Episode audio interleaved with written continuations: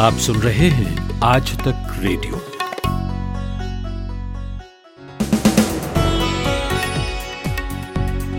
दिन भर के शोर के बाद शाम ढल गई है, इसलिए दिन भर लेकर मैं आ गया हूँ। 16 अक्टूबर आज की तारीख है और मेरा नाम है कुलदीप मिश्र। उत्तर प्रदेश के बलिया में एक बीजेपी नेता ने सरेआम पुलिस और एसडीएम की मौजूदगी में एक आदमी को गोली मार दी और उसके बाद फरार हो गया। अब सोचिए, पुलिस वहाँ मौजूद थी, एसडीएम वहाँ मौजूद थे, पर अभियुक्त फरार हो गया। और ये अभियुक्त न सिर्फ़ बीजेपी में है, बल्कि स्थानीय बीजेपी विधायक का करीबी भी है। तो इस घटना के हवाले से, इसके बहाने से बात उत्तर प्रदेश के लॉ एंड ऑर्डर पर करेंगे। दूसरी खबर जिस पर आज बात करेंगे वो है जम्मू कश्मीर में पीडीपी और नेशनल कॉन्फ्रेंस, जो अब तक एक दूसरे के खिलाफ राजनीति करती थी, वो साथ आ रही हैं। गुप्कार समझौते को आगे रखते हुए, यानी वो 370 की बहाली की कोशिश करेंगे ये दल, जिन्होंने गुप्कार समझौते पर साइन किए हैं। इसके जवाब में आज बीजेपी ने मीटिंग बुलाई और आरोप लगाया कि गुप्कार समझौते वाले सभी दल देशद्रोही। हैं बीजेपी इसे कैसे काउंटर करने की कोशिश कर रही है? जम्मू कश्मीर की राजनीति में ये जो हरकतें हो रही हैं, इनका मतलब क्या है? इसे समझेंगे। और आज है विश्व भोजन दिवस। वर्ल्ड फ़ूड डे, प्रधानमंत्री ने एक सिक्का जारी किया है, जिस पर लिखा है, सही पोषण, देश रोशन। तो पोषण के मामले में एक देश के तौर पर हम कहाँ टिकते हैं? थोड़ा सा पीछे मुड़कर इस पर देखेंगे। आंकड़ों की बात होगी। और आखिर में सुनिएगा, बिहार में शराबबंदी का एक सच दो मज़ेदार किरदारों की ज़ुबान से, लेकिन पहले आज की हेडलाइंस के साथ प्रतीक वाघमारे।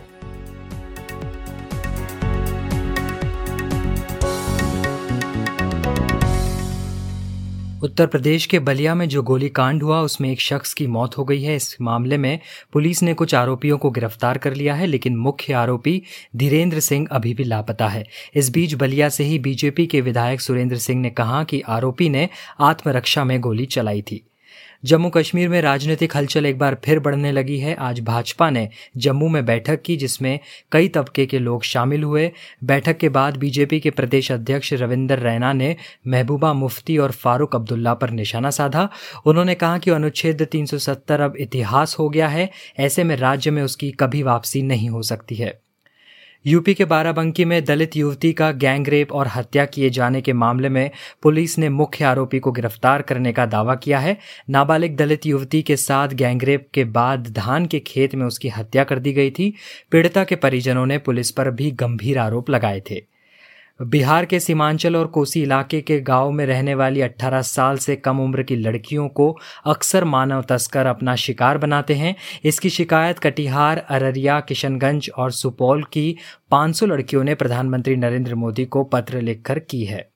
दिल्ली में प्रदूषण की वजह से हवा और जहरीली होती जा रही है। एक्सपर्ट्स कह रहे हैं कि धुंध और प्रदूषण के साथ मिलकर कोरोना वायरस और भी खतरनाक होने वाला है।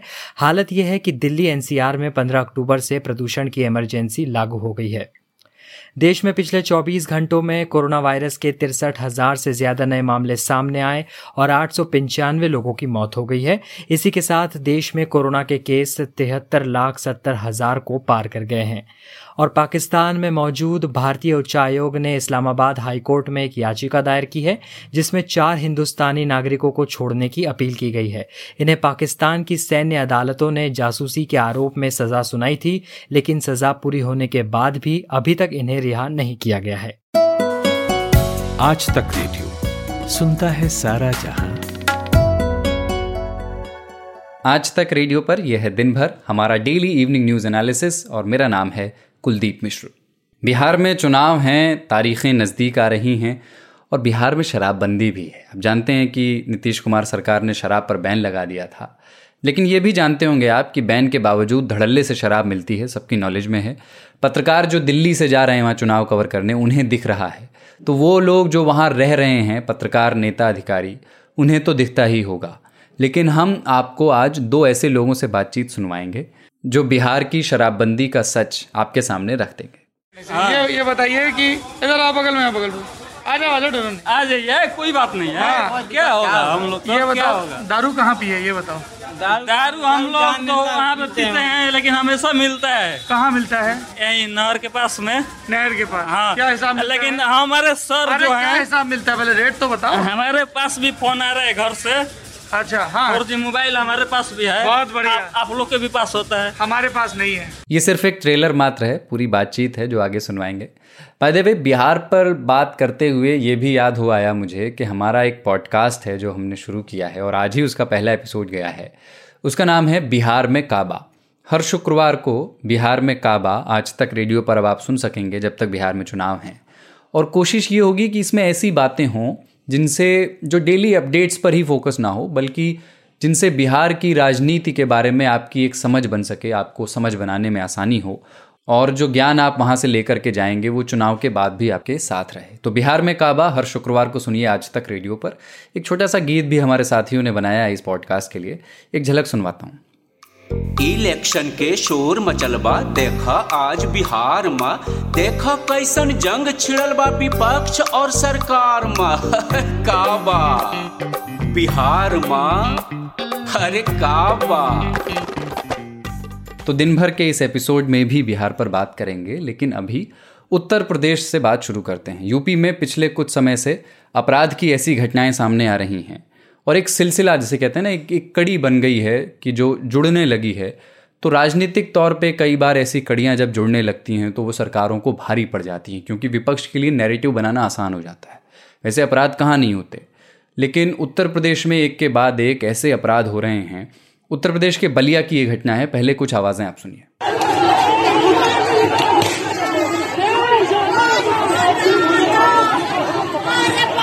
तो ये गोली चलने की आवाज़ें हैं और ये बलिया में, एक गाँव में राशन की दुकानों का अलॉटमेंट चल रहा था, प्रशासन की देखरेख में। इलाके के एसडीएम वहाँ थे, इलाके के सीओ वहाँ मौजूद थे, पुलिस बल था।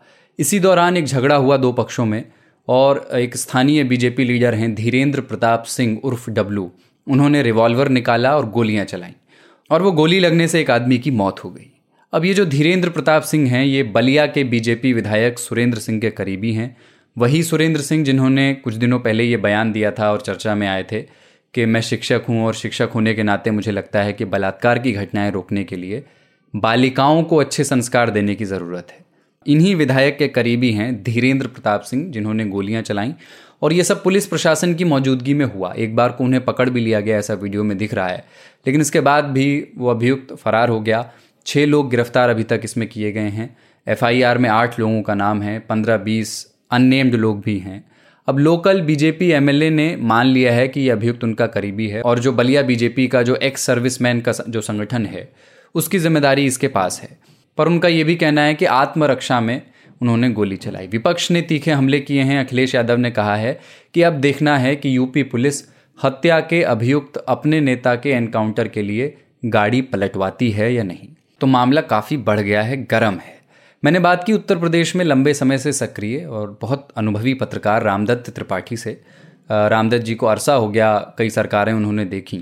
मैंने उनसे पूछा कि इस केस में प्रशासनिक लापरवाहियाँ कौन सी हुई हैं? वो चूक कौन सी हुई हैं जो पुलिस प्रशासन पे सवाल खड़े करती हैं और जिसकी वजह से ये मामला जो है बड़ा हो गया?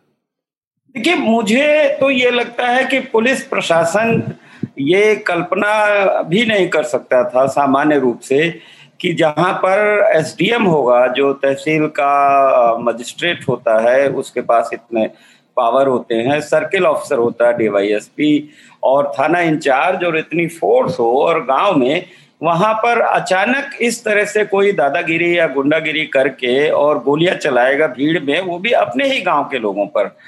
तो इसकी तो मुझे लगता है उन्होंने कल्पना नहीं की होगी, लेकिन उसके बाद का जो घटनाक्रम है, जिसमें ये बताया जा रहा है कि भाई शायद वो पकड़ भी लिया गया था और उसके बाद भी फरार हो गया या नहीं भी पकड़ा गया था तो उसका जो फरार हो जाना अपने आप में ये दर्शाता है कि हमारे पुलिस फोर्स में कहीं न कहीं जो तुरंत निर्णय लेने की या तुरंत रिस्पॉन्ड करने की जो क्षमता होनी चाहिए, तैयारी होनी चाहिए, ट्रेनिंग होनी चाहिए, ये तो एक रिफ्लेक्स एक्शन होना चाहिए ना।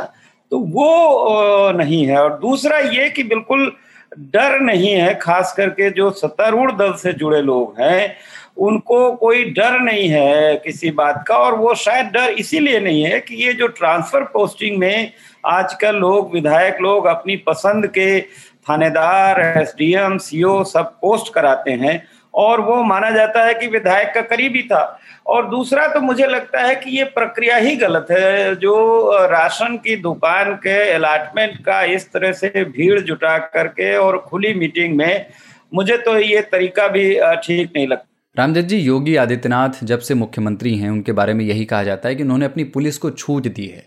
वो सीए विरोधी प्रदर्शनों के समय भी दिखा लखनऊ और कई जगहों पर ये दावे किए गए कि पुलिस ने जितनी सख्ती से प्रदर्शनकारियों पर लाठियाँ चलाई या सख्ती से निपटी पुलिस, उसी वजह से ये प्रदर्शन आगे नहीं बढ़ पाई। एक मरकही पुलिस का टैग उत्तर प्रदेश पुलिस पे लग गया। तो एक तरफ़ तो पुलिस के बारे में एक सख्ती की अवधारणा है, उसका नैरेटिव है, और दूसरी तरफ़ इस तरह की घटनाएँ हैं। अभी जब हम बात कर रहे हैं, बाराबंकी से एक घटना सामने आई है। बिल्कुल हाथरस जैसी घटना, एक दलित लड़की के साथ बलात्कार और हत्या की घटना हुई है। ये उत्तर प्रदेश की कानून व्यवस्था के बारे में ऐसी घटनाएँ क्या दर्शाती हैं?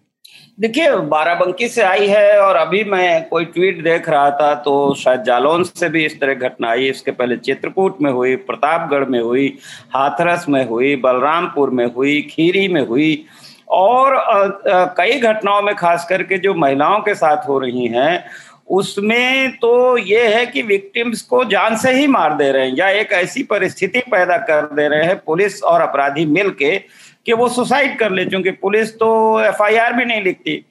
और यहाँ पर लखनऊ भी तमाम लोग, आप देखिए सड़कों पर अगर सुबह जाइए मुख्यमंत्री आवास के इर्द गिर्द तो लोग शिकायत करने आते हैं कि साहब पुलिस सुनवाई नहीं कर रहे, मजिस्ट्रेट सुनवाई नहीं कर रहे हैं। जो सख्ती की बात आपने की, दरअसल वो सख्ती है।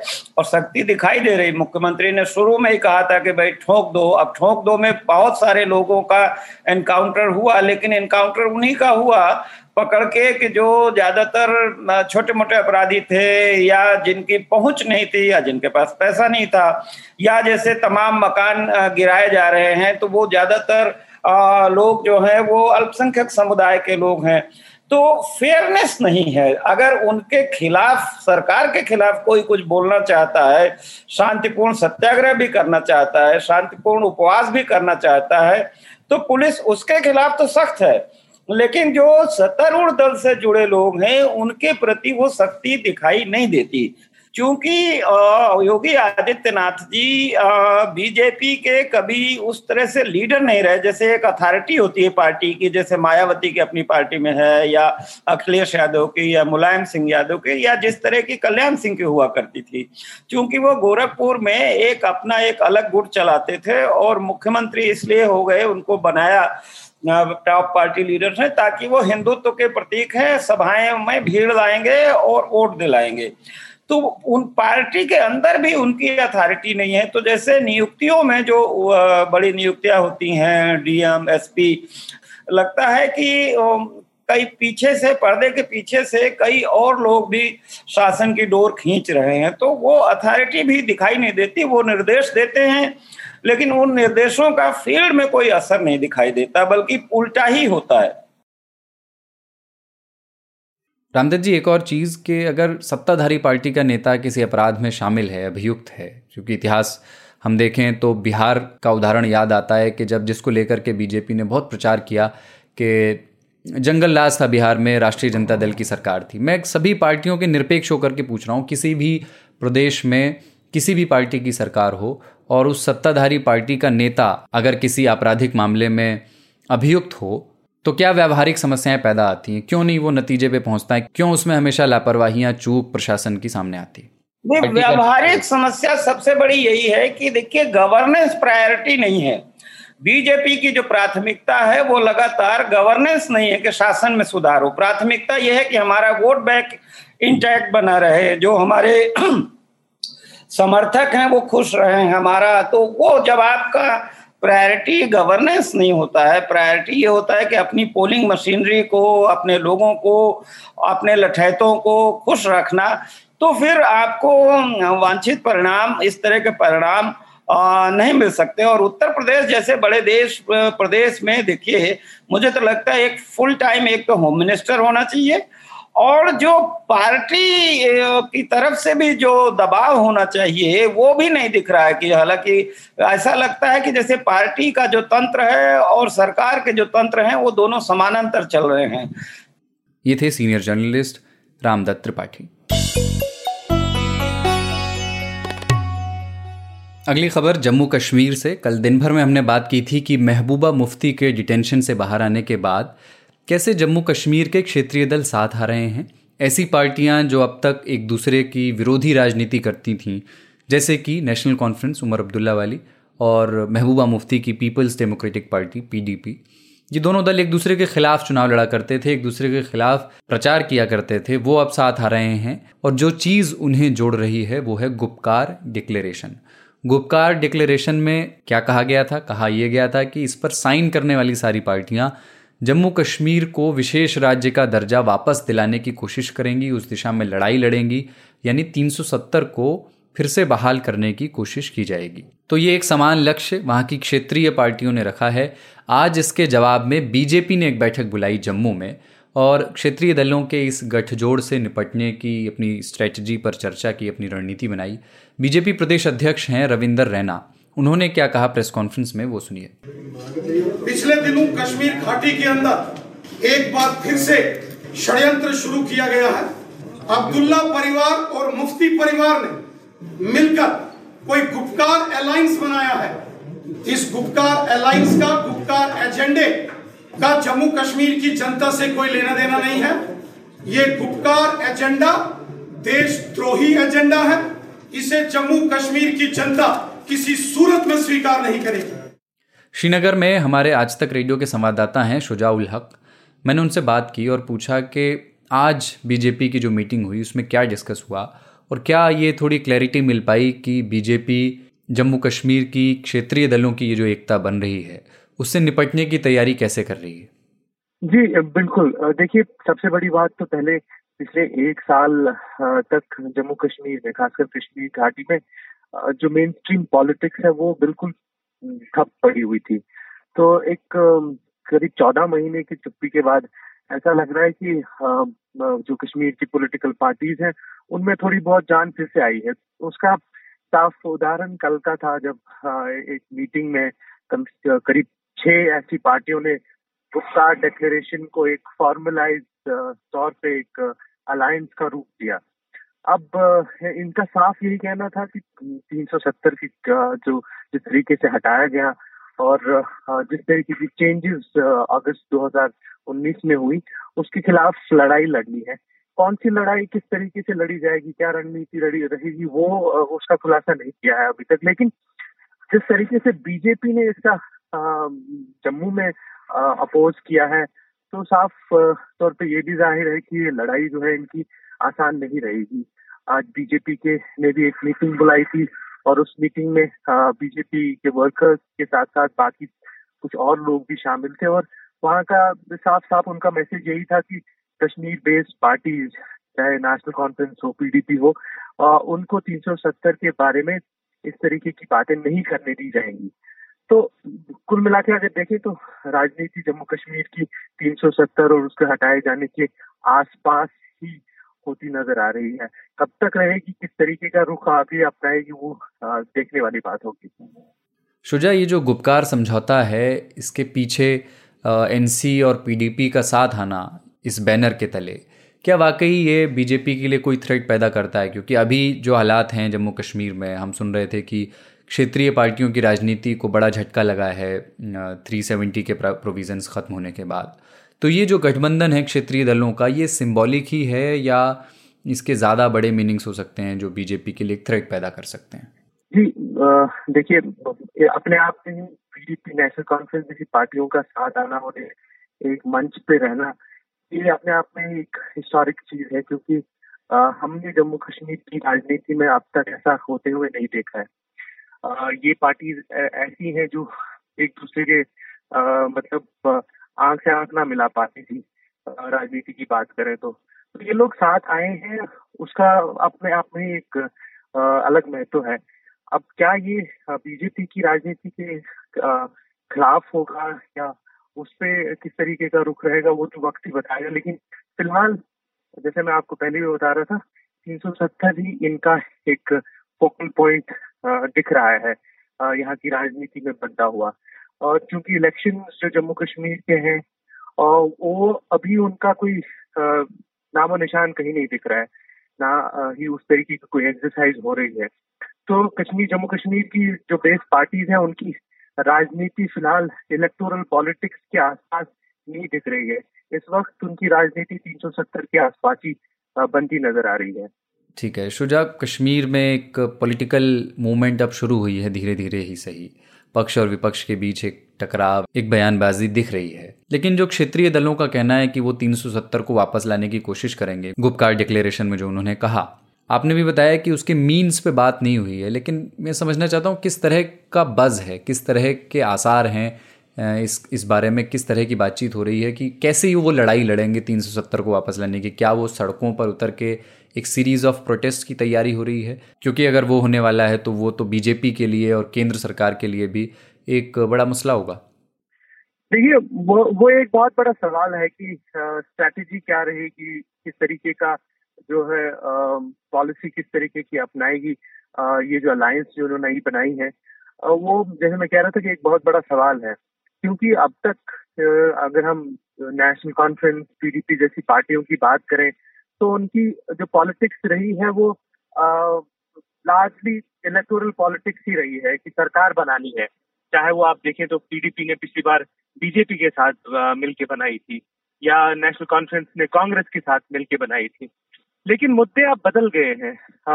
मुद्दा इस वक्त 370 का है स्पेशल स्टेटस का है, और अगर आपने गौर किया हो तो कल जो इन पार्टियों ने स्टेटमेंट इशू किया, उसमें सिर्फ़ 370 और स्पेशल स्टेटस की बात नहीं की थी, बल्कि जम्मू कश्मीर के मसले को रिजॉल्व करने की बात भी की थी। तो ये एक अपने आप में एक बड़ा स्टेटमेंट है, क्योंकि अगर जब हम जम्मू कश्मीर के मसले को रिजॉल्व करने की बात करते हैं तो उसमें बहुत जो स्पेक्ट्रम है वो बहुत बढ़ जाता है। उसमें पाकिस्तान भी इन्वॉल्व हो जाता है, हिंदुस्तान भी इन्वॉल्व हो जाता है। जम्मू कश्मीर की जो पिछले साठ, सत्तर साल से जो हिस्ट्री रही है, वो इन्वॉल्व हो जाती है। तो ये बड़ा वाइड स्पेक्ट्रम बन जाता है। लेकिन आप बिल्कुल सही कह रहे हैं और मैं पहले भी इशारा किया था कि किस तरीके का स्ट्रैटेजी ये अलायंस अपनाएगा, उस पर अभी तक कोई खास क्लैरिटी नहीं है और वो ही देखने वाली बात होगी। ये थे श्रीनगर से आज तक रेडियो संवाददाता शुजाउला आज तक रेडियो, अब सुनिए आज तक की मोबाइल एप्लीकेशन पर भी। प्ले स्टोर से आज तक की मोबाइल ऐप डाउनलोड करें। ऐप में आपको सबसे ऊपर राइट साइड में तीन आइकन दिखेंगे। उनमें से एक जो सबसे बीच में है, वो है आज तक रेडियो का आइकन। तो उसे उंगली से ज़रा सा छू दीजिए और खुल जाएगा हमारा पिटारा, जिसमें क्या है? न्यूज़ तो हर जगह है, पर हमारे यहाँ न्यूज़ है सही कॉन्टेक्स्ट के साथ। खबर तो आ गई, पर खबर से आगे की बात क्या है? उसका एनालिसिस आपको हमारे यहाँ मिलेगा। और इस ठिकाने पर सिर्फ़ खबरें ही नहीं हैं। ज्ञान की बातें हैं, मज़ेदार किस्से हैं बतकही है और और भी बहुत कुछ है, जिसका स्वाद लेने के लिए इस गली के चक्कर लगाते रहें। आज तक रेडियो कहते हैं इसे, सुनता है सारा जहाँ। और आज है वर्ल्ड फ़ूड डे, यानी विश्व भोजन दिवस। हर साल 16 अक्टूबर को ये दिन मनाया जाता है। यूनाइटेड नेशंस की ओर से ये दिन तय किया गया था और इस दिन का जो मकसद था मोटा मोटी दो चीज़ों का मकसद था। एक, जो पूरी दुनिया में कम होते हुए फ़ूड रिसोर्सेज हैं, उनके बारे में अवेयरनेस फैलाई जाए और दूसरा, सभी को इक्वल न्यूट्रिशन मिले, यानी बराबर पोषण मिले, इस दिशा में काम किया जाए। तो हर बार इस दिन कुछ सिंबॉलिक चीज़ें होती हैं। प्रधानमंत्री नरेंद्र मोदी ने आज पचहत्तर रुपये की कीमत वाला एक सिक्का इस मौके पर लॉन्च किया है सिंबॉलिक है। पचहत्तर रुपये के इस सिक्के पर लिखा है सही पोषण, देश रोशन। अब देश में पोषण की स्थिति क्या है, इस पर इसी बहाने बात करनी चाहिए। कितने लोगों को भोजन उपलब्ध है और हम कहाँ टिकते हैं पूरी दुनिया में? मैंने बात की रितिका खेड़ा से। रितिका जी इकोनॉमिस्ट हैं सोशल साइंटिस्ट हैं फ़ूड सेफ्टी पर काम है उनका। उनसे पहले मैंने यही पूछा कि भारत कहाँ टिकता है सही पोषण के मामले में और भोजन की उपलब्धता के मामले में। देखिए अगर आप सत्तर साल की बात करें ना पिछले सत्तर साल की बात करें तो भूख और पोष, पौष्टिक भोजन के नज़रिए से काफ़ी बदलाव आया है और सुधार भी हुआ है। लेकिन अगर आज आप भारत की तुलना दुनिया के दूसरे देशों से करें तो स्थिति इतनी अच्छी नहीं है। आप बांग्लादेश से ही तुलना कर लीजिए। बांग्लादेश भारत से काफ़ी पिछड़ा हुआ देश हुआ करता था। दोनों मतलब आय के नज़रिए से और पोषण और स्वास्थ्य के नज़रिए से भारत उससे आगे हुआ करता था। लेकिन आज की स्थिति में वो वहाँ पर दोनों चीज़ों में वो हमसे आगे निकल गया तो जो खाद्य सुरक्षा की बात है वो उसमें दो पहलू हैं। एक तो कि आप भरपेट खाना खा रहे हैं कि नहीं और फिर वो दूसरा कि भरपेट की आपकी परिभाषा क्या है? और अगर आप किसी से भी पूछे तो भरपेट इतना नहीं है कि आपने दस रोटियाँ खा ली या एक पूरी थाली भर के चावल खा लिया। लेकिन पौष्टिक भोजन की बात है। पौष्टिक खाना लोगों को मिल रहा है कि नहीं? और उसमें भारत में बहुत दिक्कत है। और इसी के चलते क्योंकि लोगों को पौष्टिक भोजन की कमी है, और बहुत बड़ी संख्या को और दूसरा, भोजन और स्वास्थ्य दोनों एक दूसरे से बहुत जुड़े हुए मुद्दे हैं। उन दोनों के चलते अगर आप अंडर न्यूट्रिशन देखें जिसमें जो हम कहते हैं वेस्टिंग और स्टंटिंग के लोग अपना जितना उनकी लंबाई होनी चाहिए, कद वो नहीं हो पाता या उनका जो वज़न है वो अंडर वेट होते हैं। और दोनों चीज़ों में भारत काफ़ी पीछे है। उसमें जो प्रपोर्शन है, जो वेस्टेड है या स्टंटेड है या अंडर वेट है वो काफ़ी ज़्यादा है भारत में। अनिमिक भी लोग खासकर महिलाओं में उनका अनुपात बहुत ज़्यादा है। रितिका जी अभी बहुत सारी योजनाएँ हैं। यूपीए के समय फ़ूड सेफ्टी एक्ट आ गया था। अभी जो मौजूदा योजनाएँ हैं अंत्योदय योजना है पीएम गरीब कल्याण अन्न योजना है। जो भारत सरकार की योजनाएँ हैं इस दिशा में उनको आप कैसे आंकती हैं? उनमें उन्होंने कितना गड्ढा भरा है? देखिए जो खाद्य सुरक्षा कानून था ना, उसमें चार चीज़ें शामिल हैं। हालाँकि लोग उसको हमेशा सिर्फ़ जन वितरण प्रणाली से ही जोड़ देते हैं, लेकिन खाद्य सुरक्षा कानून में उसके साथ साथ मध्यान्ह भोजन जो बच्चों में, बच्चों को स्कूलों में मिलता है, और आंगनवाड़ी के जो बच्चे हैं, छह साल से कम उम्र की बच्चे, जो आंगनवाड़ी में उनको खाना मिलता है, वो भी शामिल है। और चौथा इसका पहलू है मातृत्व लाभ। जो गर्भवती महिलाएँ हैं, उनको छह हज़ार रुपए की पात्रता है। ये कानून 2013 में आया, लेकिन इन चार योजनाओं में से तीन योजनाएँ पहले से चल रही थी। पीडीएस जन प्रणाली, मध्यान्ह भोजन और आईसीडीएस आंगनवाड़ी ये पुरानी योजनाएँ हैं। एक 2013 में इनको कानूनी जामा पहनाया गया इस तरह से। जो अंत्योदय योजना है, वो एक्चुअली वाजपेयी के टाइम में शुरू की गई थी। वो भी जन वितरण प्रणाली का ही एक हिस्सा है। उसमें अलग अलग तरह के कार्ड होते हैं। उसमें एक कार्ड होता है, अंत्योदय कार्ड जिसमें थोड़ी ज़्यादा मात्रा में लोगों को अनाज मिलता है। इस, इन तीनों योजनाओं का भूख को कम करने में और पोषण बढ़ाने में कुछ ना कुछ योगदान तो रहा ही है। उसको हम नकार नहीं सकते, लेकिन जितना होना चाहिए था, उतना नहीं हो पाया। एक सीधा सा उदाहरण है कि ज़्यादातर राज्यों में आज भी जन वितरण प्रणाली से लोगों को सिर्फ़ गेहूँ या चावल मिलता है, या कुछ कुछ राज्यों में गेहूँ, चावल मिला हुआ मिलता है। लेकिन बहुत कम राज्य हैं जहाँ पर जन वितरण प्रणाली से लोगों को दाल या खाद्य तेल भी मिलता हो। हाँ तो तमिलनाडु एक उदाहरण है जहाँ पे ये दोनों चीज़ें मिलती हैं, हिमाचल है आंध्र प्रदेश है। बीच में छत्तीसगढ़ में काला चना देना शुरू हुआ था। लेकिन जो उत्तर भारत के सारे राज्य हैं, वहाँ पर ये दोनों चीज़ें, जिसमें पोषण की पौष्टिकता ज़्यादा है, वो नहीं दी जाती अभी भी। तो देखिए, खाद्य सुरक्षा कानून का ये जो जन वितरण प्रणाली है, वो हमें भूख से बचा सकती है। लेकिन पोषण को बढ़ा, बढ़ाने के लिए जो मेडिसिन मेडिकल लिटरेचर है, उसमें कहा गया है कि बच्चे के पहले हज़ार दिन जो माँ के गर्भ में शुरू होती है गिनती, वो हज़ार दिन बहुत अहमियत रखते हैं। तो उस समय में, उस विंडो ऑफ़ अपॉर्चुनिटी उसे कहा जाता है, उस समय में बच्चे तक पहुँचना बहुत ज़रूरी है। तो उस लिहाज से अगर देखें तो आंगनवाड़ी जो है, वो बहुत अहमी बहुत बड़ा हस्तक्षेप है और उसको मज़बूत बनाने की ज़रूरत है। आप जानते होंगे जैसे मध्यान्ह भोजन और आंगनबाड़ी में अंडा जोड़ने के लिए कितना बवाल हो रहा है। लेकिन जो वहाँ की सरकारें हैं, कभी रिलीजन का बहाना बना के, मेरे हिसाब से बहाना ही बना रही है, लेकिन पैसा नहीं खर्च करना चाहते, इसलिए वहाँ पर ज़ोर नहीं दे रहे। जी, आखिरी सवाल मेरा यही कि क्या किए जाने की ज़रूरत है? मतलब पॉलिसी लेवल पर किस तरह के रिफॉर्म्स की ज़रूरत है? पीडीएस पे पब्लिक डिस्ट्रीब्यूशन सिस्टम में रिफॉर्म्स की बात बार बार होती है, पर वो हो नहीं पाया अभी तक। और क्या क्या किए जाने की ज़रूरत है? जी तो देखिए, मैं कहूँगी, दो चीज़ें मैं कहूँगी कि पीटीएस में पिछले दस साल की लड़ाई ये रही कि उससे जो चोरी हो रही थी अनाज की, उसको रोका जाए। और उस लड़ाई में बहुत राज्यों में बहुत परिवर्तन आया है और सुधार आया है।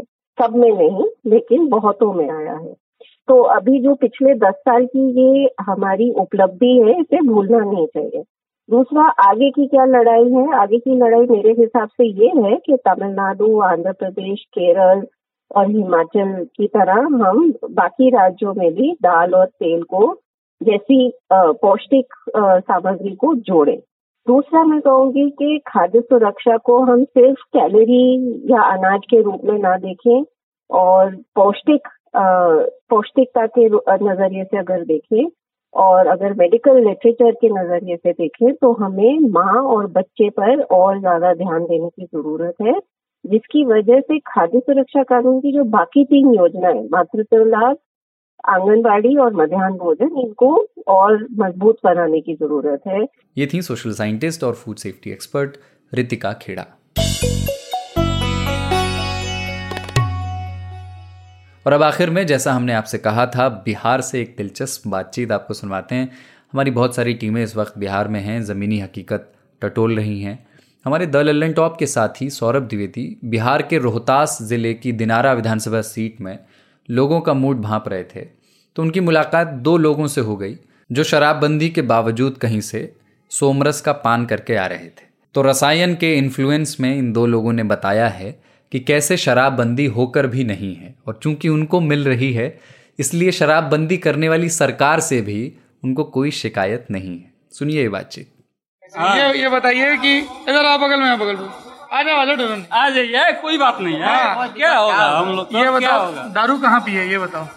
दारू हम लोग तो वहाँ पे पीते हैं। लेकिन हमेशा मिलता है। कहाँ मिलता है? यही नहर के पास में। नहर के पास। हाँ। क्या हिसाब लेकिन हमारे सर जो है हिसाब मिलता है? पहले रेट तो बताओ। हमारे पास भी फ़ोन आ रहा है घर से।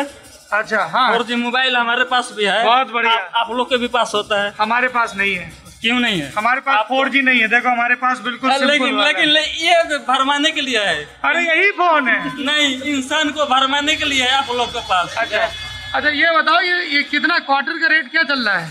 बीस पच्चीस रुपया। शीशा वाला गिलास। शीशा वाला गिलास में रेट चलता है। हाँ। तो ये सब लेकिन पुलिस पुलिस तो कहता है कि सब बंद हो रखा है सर। बंद कहाँ है बंद कहाँ है बंद है बंद होगा। कोई नहीं कहीं बंद नहीं होगा। हम आपको यहाँ पर कहीं भी बंद नहीं होगा। सरकार चाहिए हाँ किसी भी देखिए हमारा कोई भी सरकार चाहिए नीतीश से बड़ा सरकार यहाँ पे कोई भी नहीं है। अच्छा ये बताओ लेकिन वही नीतीश कुमार तो तुम्हारा बोतल बंद करवा दिए। तो बोतल से क्या मतलब है? मिल रहा है फिर भी।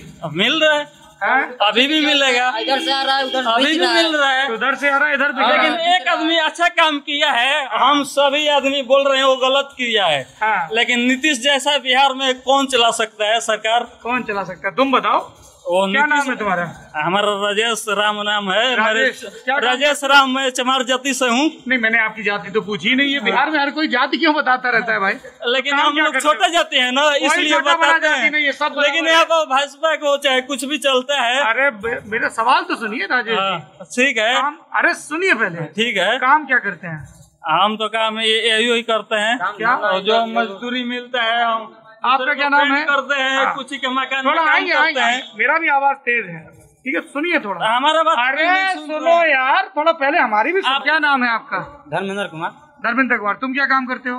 हम सफ़ाई का काम करते तो आज सुबह सुबह क्यों लगा लिए दोनों नहीं लगाए लगाए नहीं है। करके लगाए नाश्ता करके लगाए मौसम बना मेरा दिमाग लेकिन आप लोग मज़ाक उड़ा रहे हैं। नहीं उड़ा रहे हैं ये लोग मज़ाक उड़ा रहे हैं। आप लोग भी उड़ा रहे हैं वो लोग भी उड़ा हम नहीं उड़ा रहे हैं।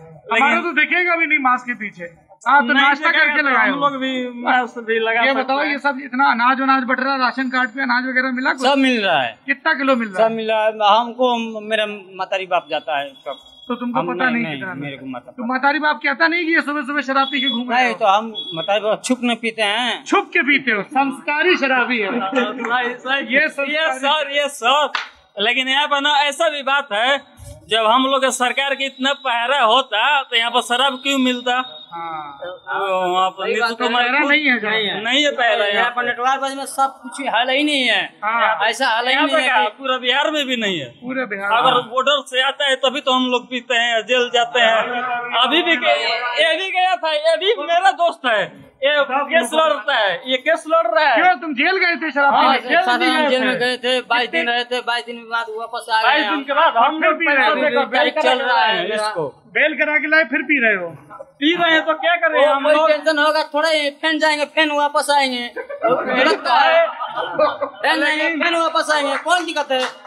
लेकिन हम लोग का सरकार चाहिए तो नीतीश जैसा। हाँ, ताकि ये जाता रहे और आता रहे। हाँ। हाँ, ये बढ़िया है। वो अच्छा काम कर रहे हैं तो सबकी बुरा कर रहा है। लेकिन तो जेल में डाल दिया तुम्हारे दोस्त को। तो क्या हो गया? फिर आ गया। फिर आ गया। हाँ, फिर फिर जाना है। जाना है फिर है। पैसा लगाएँगे लेकिन वापस अच्छा अच्छा ही है। नीतीश जैस नीतीश से बड़ा यहाँ पर बिहार में कोई नहीं है। कोई नहीं है। नहीं है। अच्छा, बाकी मोदी जी के बारे में क्या ख्याल है? हाँ तो मोदी तो अच्छा है अच्छा है अच्छा है अच्छा है बहुत अच्छा है। जिंदाबाद। जिंदाबाद। मोदी जी जिंदाबाद। जिंदाबाद। नरेंद्र अच्छा। मोदी जिंदाबाद। अच्छा नरेंद्र मोदी जिंदाबाद। तो बिहार में काबा बिहार में ईबा। रंग रंगीला प्रजातंत्र ऐसी ही घटनाओं के लिए शायद लिखा गया हो।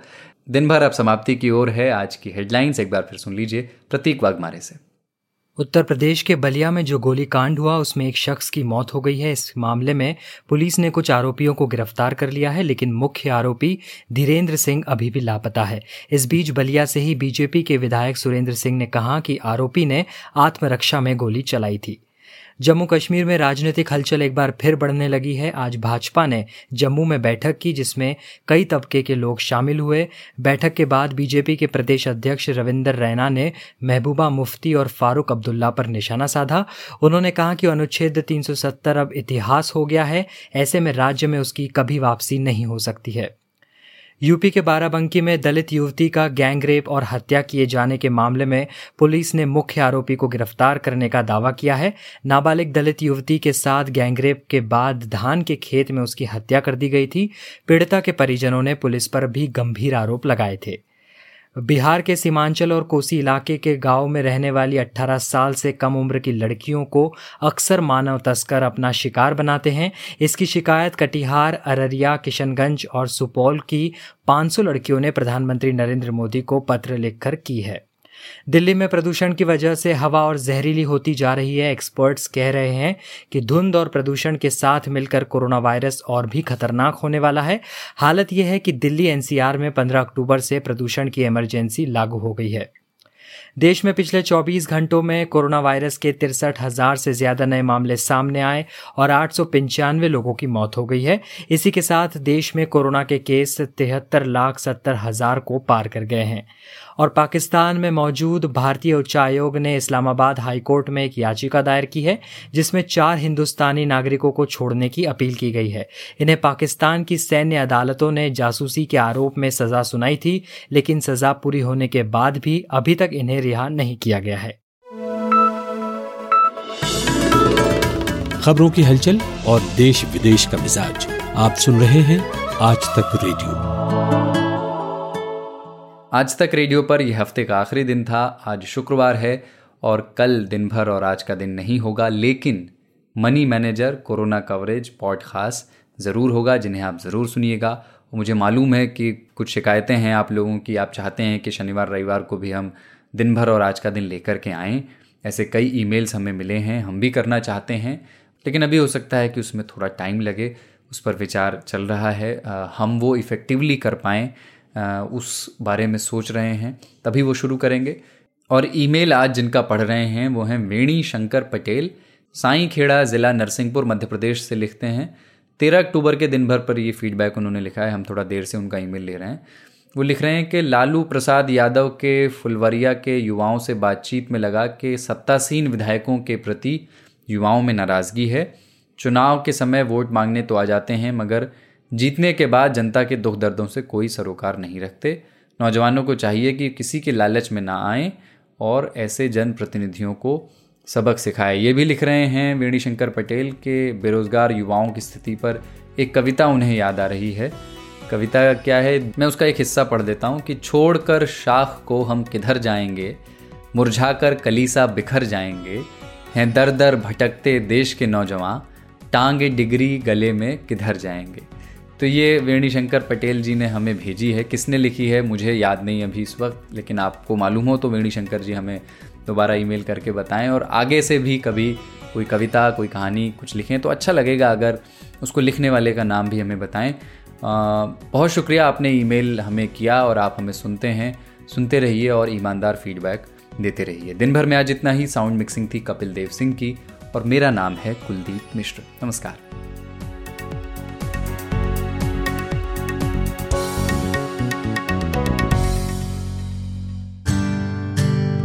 एक तार म्यूज़िक का और एक तार पोएट्री का। दोनों मिल जाएँ तो क्या बनता है? दो तारा। मैं हूँ चिन्मयी। और मैं हूँ जोएल। हम गाते हैं सुनाते हैं कविताएँ। कभी गिटार पर तो कभी बांसुरी पर। और कभी अपने घर में पड़े हुए बक्से की थाप पर। तो सुनिए हमारा दो तारा। सिर्फ़ आज तक रेडियो पर।